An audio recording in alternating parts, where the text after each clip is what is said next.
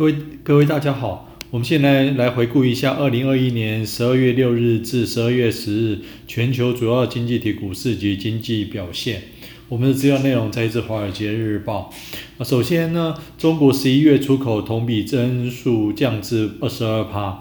然后第二，中国市场乘用车销量六连降。然后新冠疫情冲击零售状况。呃三，呃中国十一月 PPI。同比涨幅回落至十二点九趴，但仍高于预期。四，呃，中国十一月 CPI 同比上涨二点三趴，创去年八月之后最高，但低于预预期。呃，四，中国领导阶层承诺明年经济工作要稳字当头，加快财政支出。